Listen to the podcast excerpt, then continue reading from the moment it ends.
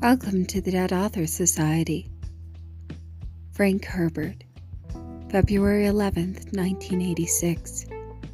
Rest in peace.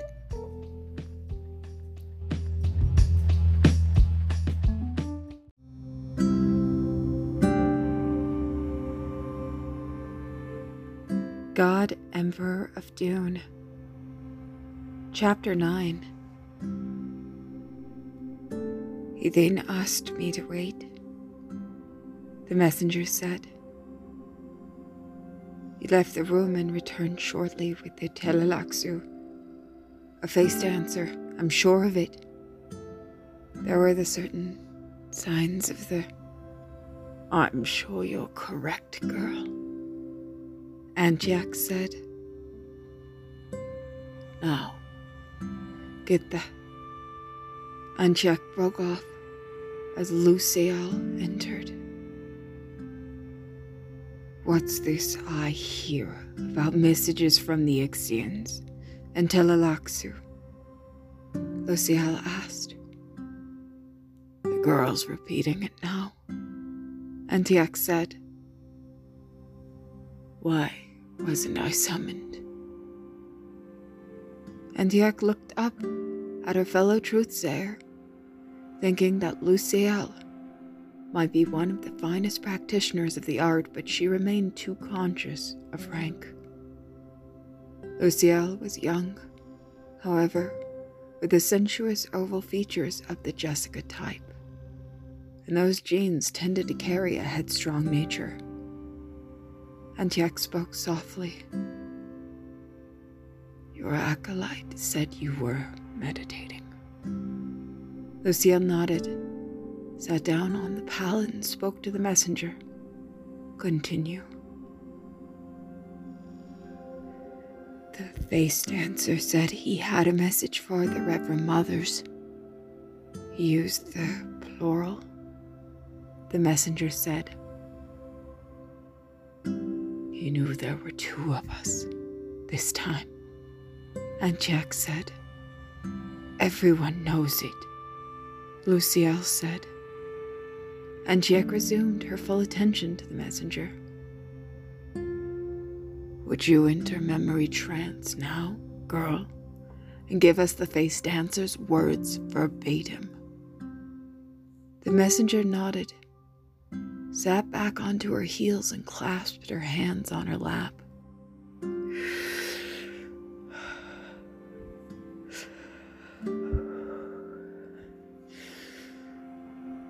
She took three deep breaths, closed her eyes, and let her shoulders sag. When she spoke, her voice had a high pitched nasal twang. Tell the Reverend Mothers that by tonight the Empire will be rid of its God Emperor. We will strike him today before he reaches Onn. We cannot fail.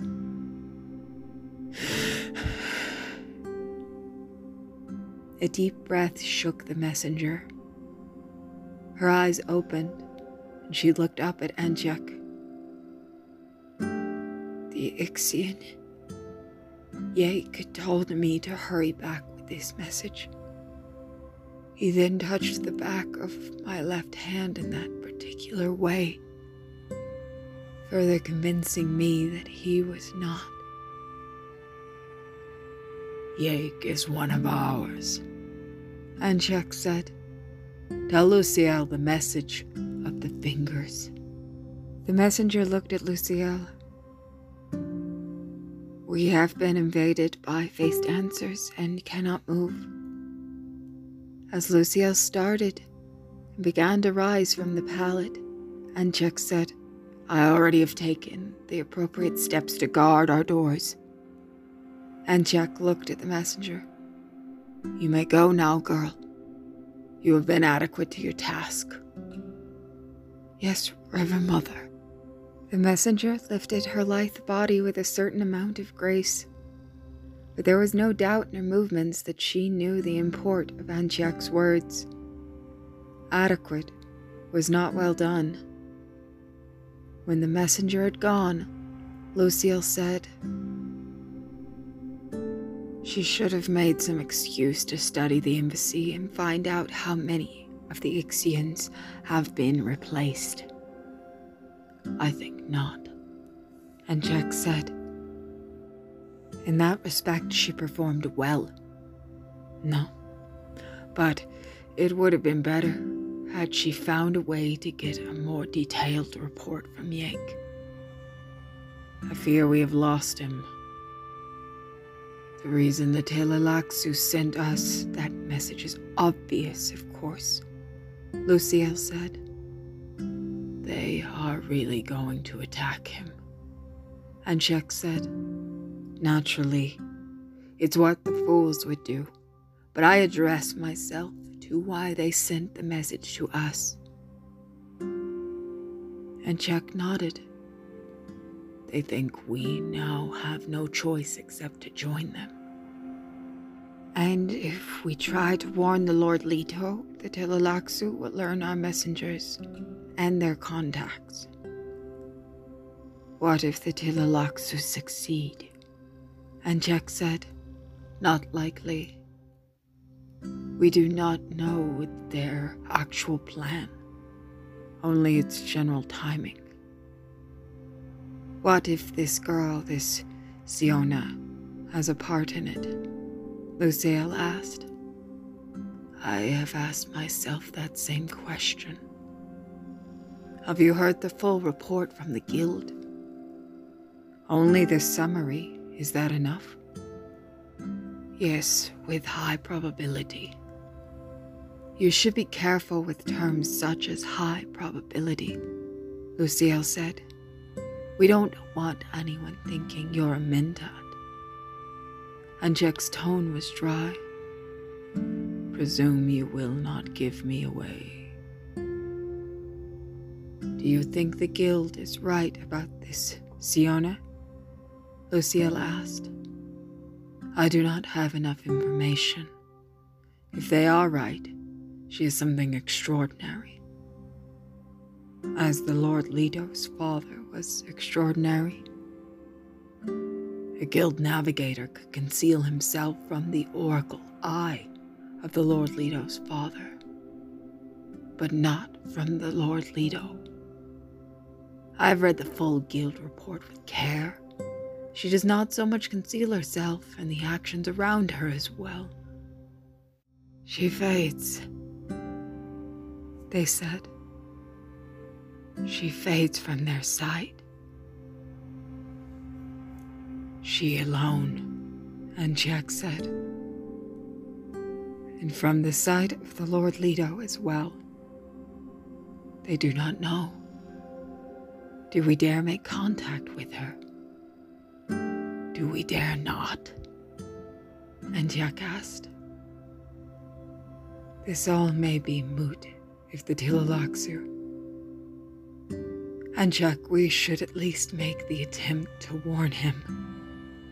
We have no communications devices. And there now are fish speaker guards at the door. They permit our people to enter but not to leave. Should we speak to one of them?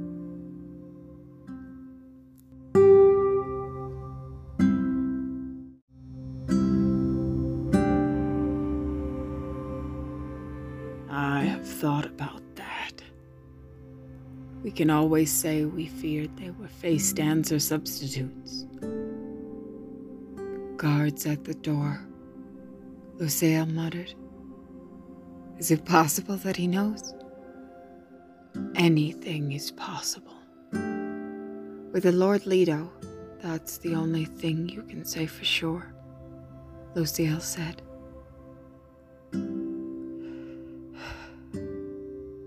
Anteac permitted herself a small sigh as she lifted herself from the stool. How I long for the old days when we had all of the spice we could ever need. Ever was just another illusion, Luyseyal said. I hope we have learned our lesson well, no matter how the Tleilaxu make out today. They will do it clumsily, whatever the outcome. And grumbled. Gods, There are no good assassins to be found anymore. There are always the ghola Idahos, Luyseyal said. What did you say? Anteac stared at her companion. There are always. Yes! The gholas are too slow in the body, Luyseyal said. But not in the head. What are you thinking? Is it possible that the Tleilaxu Mm, no, not even they could be that. An Idaho face dancer. Luyseyal whispered. Anteac nodded mutely. Put it out of your mind, Luyseyal said. They could not be that stupid. That's a dangerous judgment to make about Tleilaxu, Anteac said. We must prepare ourselves for the worst. Get one of those fish speaker guards in here.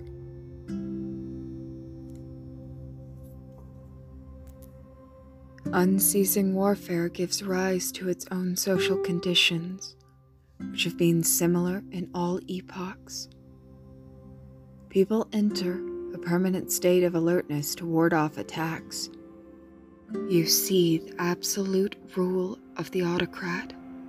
All new things become dangerous frontier districts, new planets, new economic areas to exploit, new ideas or new devices, visitors, everything in suspect. Feudalism takes firm hold, sometimes disguised as a Politburo or similar structure, but always present. Hereditary succession follows the lines of power. The blood of the powerful dominates. The vice regents of heaven or their equivalent apportion the wealth. And they know they must control inheritance or slowly let the power melt away. Now, do you understand Leto's piece? The stolen journals. Have the Bene Gesserit been informed of the new schedule?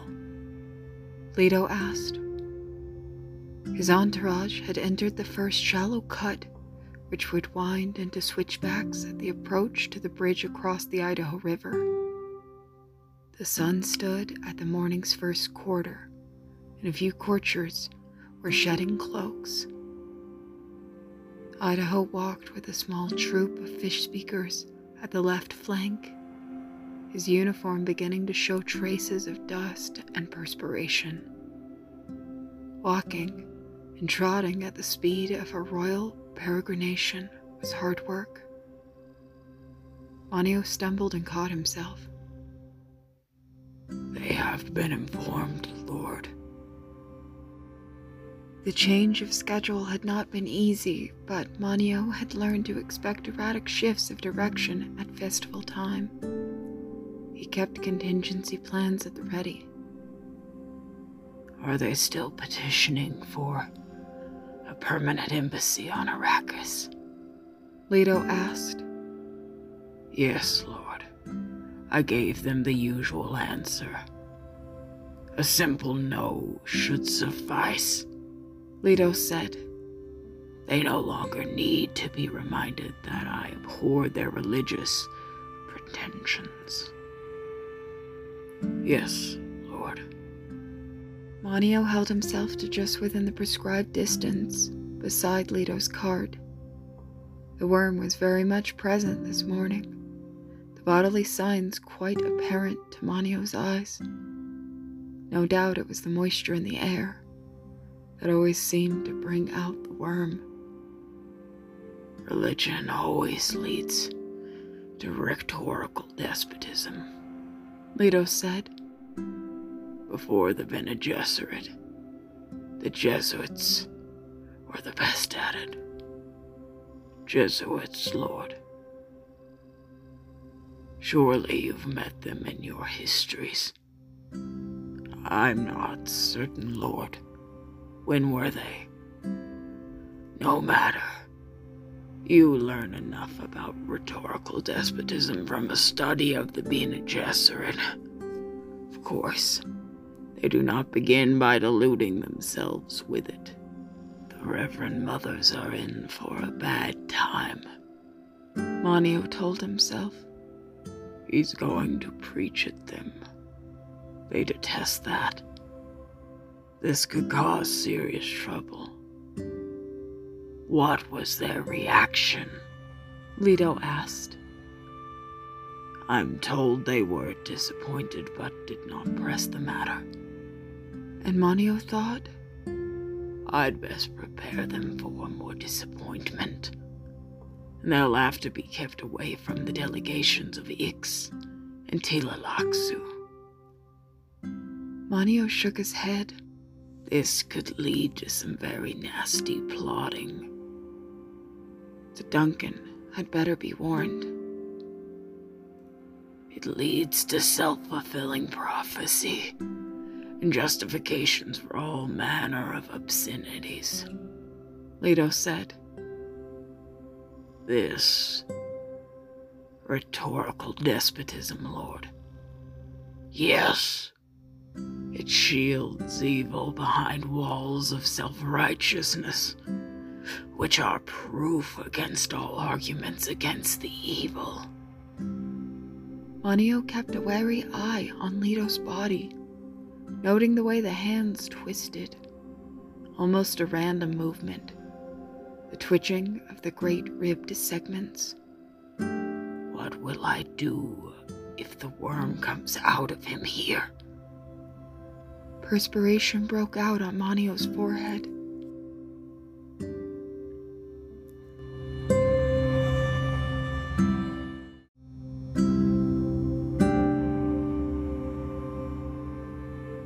It feeds on deliberately twisted meanings to discredit opposition. Leto said.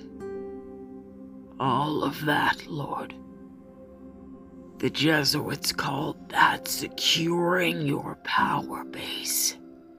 It leads directly to hypocrisy, which is always betrayed by the gap between actions and explanations. They never agree.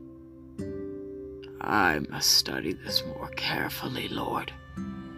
Ultimately, it rules by guilt because hypocrisy brings on the witch hunt and the demand for scapegoats. Shocking, Lord. The cortege rounded a corner where the rock had been opened for a glimpse of the bridge in the distance. Moneo, are you paying close attention to me? Yes, Lord, indeed. I'm describing a tool of the religious power base. I recognize that, Lord. Then why are you so afraid? Talk of religious power always makes me uneasy, Lord because you and the fish speakers wield it in my name. Of course, Lord. Power bases are very dangerous because they attract people who are truly insane. People who seek power only for the sake of power. Do you understand? Yes, Lord. That is why you so seldom grant petitions for appointments in your government. Excellent, Moneo. Thank you, Lord. In the shadow of every religion lurks Torquemada. Leto said. You have never encountered that name. I know because I caused it to be expunged from all the records. Why was that, Lord? He was an obscenity. He made living torches out of people who disagreed with him. Moneo pitched his voice low. Like the historians who angered you, Lord. Do you question my actions, Moneo? No, Lord. Good. The historians died peacefully. Not a one felt the flames. Torquemada, however, delighted in commending to his gods the agonized screams of his burning victims. How horrible, Lord. The cortege turned another corner with a view of the bridge. The span appeared to be no closer. Once more, Moneo studied his god emperor. The worm appeared no closer. Still too close, though. Moneo could feel the menace of that unpredictable presence. The holy presence which could kill without warning. Moneo shuddered. What had been the meaning of that strange sermon? Moneo knew that few had ever heard the God Emperor speak thus. It was a privilege and a burden. It was part of the price paid for Leto's peace. Generation after generation marched in their ordered way under the dictates of that peace. Only the Citadel's inner circle knew all of the infrequent breaks in that peace. The incidents when fish speakers were sent out in anticipation of violence. Anticipation. Moneo glanced at the now silent Leto. The God Emperor's eyes were closed, and a look of brooding had come over his face. That was another of the worm signs. A bad one. Moneo trembled. Did Leto anticipate even his own movements of wild violence? It was the anticipation of violence which sent tremors of awe and fear through the Empire. Leto knew where guards must be posted to put down a transitory uprising. He knew it before the event. Even thinking about such matters dried Moneo's mouth. There were times, Moneo believed, when the Emperor could read any mind. Oh, Leto employed spies. An occasional shrouded figure passed by the fish speakers for the climb to Leto's tower area or descended to the crypt. Spies, no doubt of it, but Moneo suspected they were used merely to confirm what Leto already knew as though he needed to confirm the fears in Moneo's mind. Leto said, Do not try to force an understanding of my ways, Moneo. Let understanding come of itself. I will try, Lord. No, do not try. Tell me. Instead, if you have announced yet that there will be no changes in the spice allotments, not yet, Lord. Delay the announcement. I am changing my mind, you know. Of course, that there will be new offers of bribes. Moneo sighed. The amounts offered him in bribes had reached ridiculous heights. Leto, however, had appeared amused by the escalation. Draw them out, he had said earlier. See how high they will go. Make it appear that you can be bribed at last. Now, as they turned another corner with a view of the bridge, Leto asked, Has House Corrino offered you a bribe? Yes, Lord. Do you know the myth, which says that someday House Corrino will be restored to its ancient powers? I have heard it, Lord. Have the Corrino killed. It is a task for the Duncan. We will test him. So soon, Lord.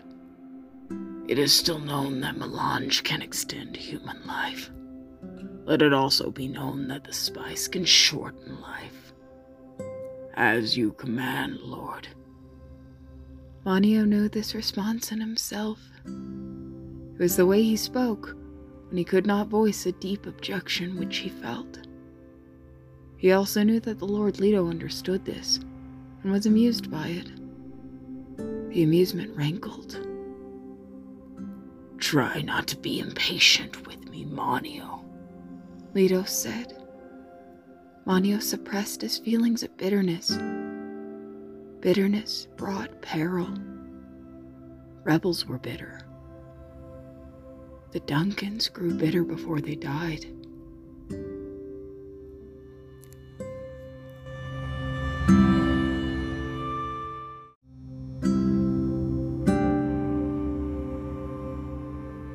Time has a different meaning for you than it has for me, Lord.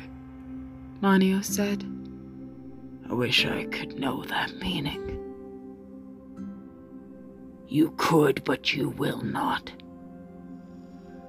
Moneo heard rebuke in the words and fell silent, turning his thoughts instead to the melange problems. It was not often that the Lord Leto spoke of the spice, and then it usually was to set allotments or withdraw them, to apportion rewards or send the fish speakers after some newly revealed hoard. The greatest remaining store of spice, Moneo knew, lay in some place known only to the God Emperor. His first days of royal service, Moneo had been covered in a hood and led by the Lord Leto himself to that secret place along twisting passages which Moneo had sensed were underground. When I removed the hood, we were underground. The place had filled Moneo with awe. Great bins of melange lay all around in a gigantic room cut from native rock and illuminated by glow globes of an ancient design with arabesques of metal scrollwork upon them. The spice had glowed radiant blue in the dim silver light, and the smell bitter cinnamon unmistakable. There had been water dripping nearby. Their voices had echoed against the stone. One day all of this will be gone. Lord Leto had said. Shocked, Moneo had asked. What will Guild and Bene Gesserit do then? What they are doing now, but more violently. Staring around the gigantic room with its enormous store of melange, Moneo, called, only thinking of things he knew were happening in the Empire at that moment bloody assassinations, piratical raids, spying, and intrigue. The God Emperor kept a lid on the worst of it, but what remained was bad enough. The temptation. Moneo whispered. The temptation indeed. Will there be no more melange ever, Lord? Someday I will go back into the sand. I will be the source of the spice then. You, Lord. And I will produce something just as wonderful. More sand trout, a hybrid, and a prolific breeder. Trembling at this revelation, Moneo stared at the shadowy figure of the god emperor who spoke of such marvels. The sand trout, Lord Leto said, will link themselves into large living bubbles to enclose this planet's water deep underground, just as it was in the Dune times. All of the water, Lord. Most of it. Within 300 years, the sandworm once more will reign here. It will be a new kind of sandworm, I promise you. How is that, Lord? It will have animal awareness and a new cunning. The spice will be more dangerous to seek and far more perilous to keep. Moneo had looked up at the cavern's rocky ceiling, his imagination probing through the rock to the surface. Everything desert again, Lord. Water courses will fill with sand. Crops will be choked and killed. Trees will be covered by great moving dunes. The sand death will spread until. until a subtle signal is heard in the barren lands. What signal, Lord? the signal for the next cycle, the coming of the Maker, the coming of Shai Hulud. Will that be you, Lord? Yes! Great sandworm of Dune will rise once more from the deeps. This land will be again the domain of spice and worm. But what of the people, Lord? All of the people. Many will die. Food plants and the abundant growth of this land will be parched. Without nourishment, meat animals will die.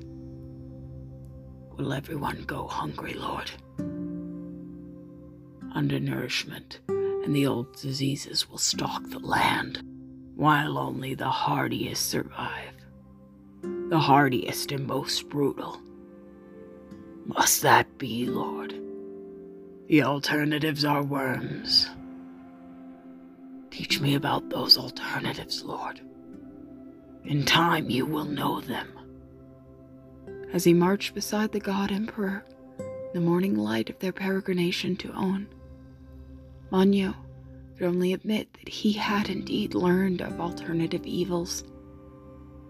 To most of the Empire's docile citizens, Moneo knew the firm knowledge which he held in his own head lay concealed in the oral history, in the myths and wild stories told by infrequent mad prophets who cropped up on one planet or another to gather a short lived following.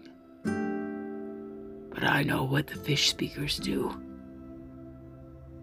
And he knew also about evil men who sat at a table, gorging themselves on rare delicacies, while they watched the torture of fellow humans. Until the fish speakers came, and gore erased such scenes. I enjoyed the way your daughter watched me, Leto said. She was so unaware that I knew. Lord, I fear for her. She's my blood, my. mine too, Moneo. Am I not Atreides? You would be better employed fearing for yourself. Moneo cast a fearful glance along the God Emperor's body. The signs of the worm remained too near. Moneo glanced at the cortege following, then along the road ahead. They were now in the steep descent. The switchback short and cut into high walls in the man piled rocks of the cliff barrier which girdled the Sarir. Siona does not offend me, Moneo. But she, Moneo, here, in its mysterious capsule is one of life's great secrets. To be surprised to have a new thing occur, that is what I desire most. Lord, I. New. Isn't that a radiant, wonderful world? If you say it, Lord. Leto was forced to remind himself then.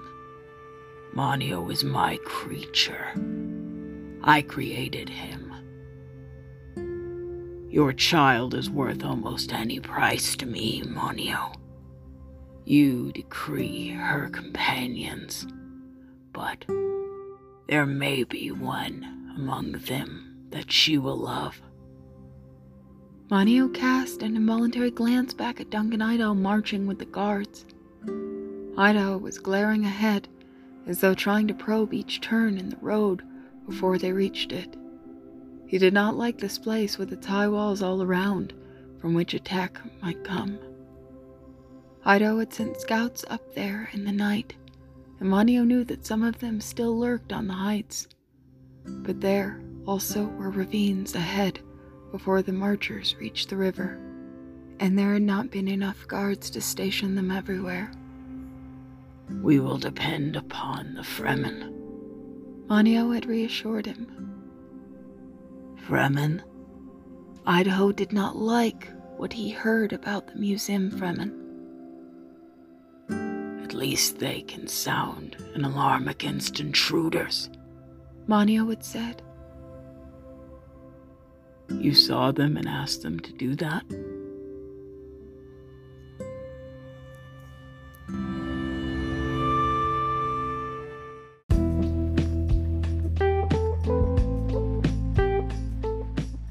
Thanks for listening to the Dead Authors Society. Be sure to follow for more content posted several times a month.